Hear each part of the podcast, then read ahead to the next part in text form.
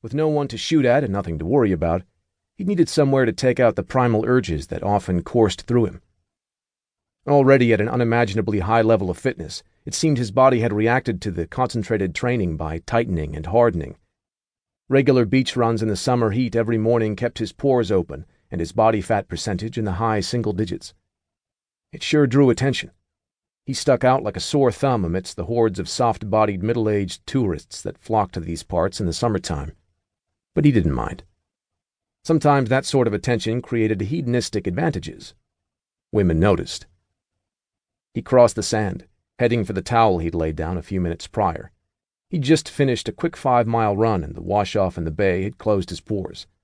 He dried himself, meeting the eyes of several nearby beachgoers who couldn't seem to keep their eyes off his physique.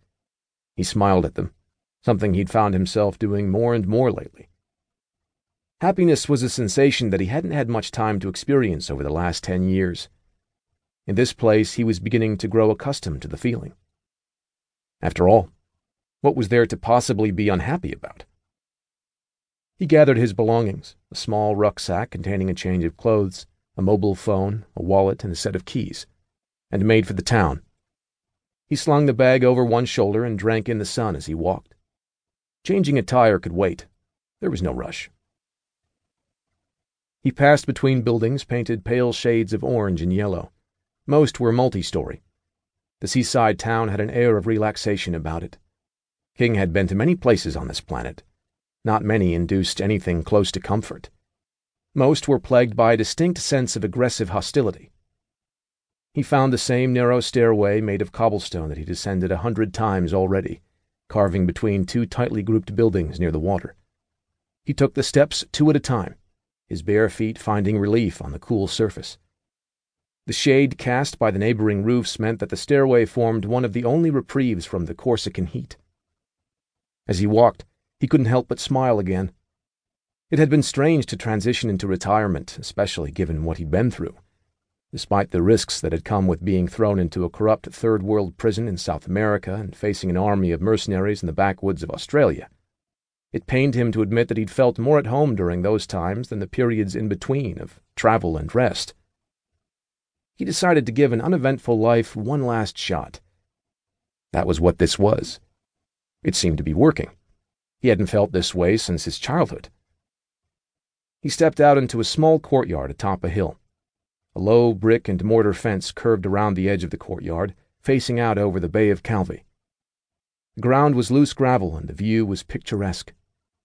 King had taken a shortcut, but the main road leading to the courtyard lay empty.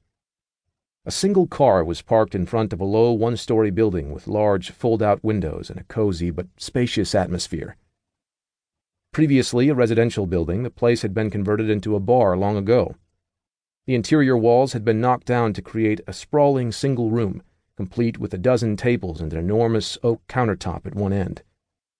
Hundreds of bottles of alcohol lined the walls behind the bar, each at varying levels of completion. It was a nice place. More importantly, it was his.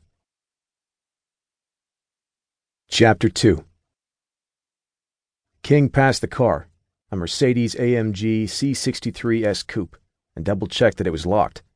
He'd purchased the vehicle on a whim upon landing in Corsica, finally deciding to dip into his considerable savings. In certain situations, violence paid. Two men loitered outside the bar's front entrance, waiting patiently on cheap stools dotting the patio.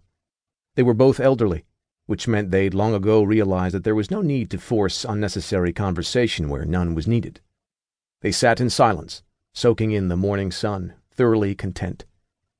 King had grown to know both men over the length of time that he'd owned the bar, and had quickly decided that they were a stellar example for enjoying life in their older years. One day, he strived to be like them.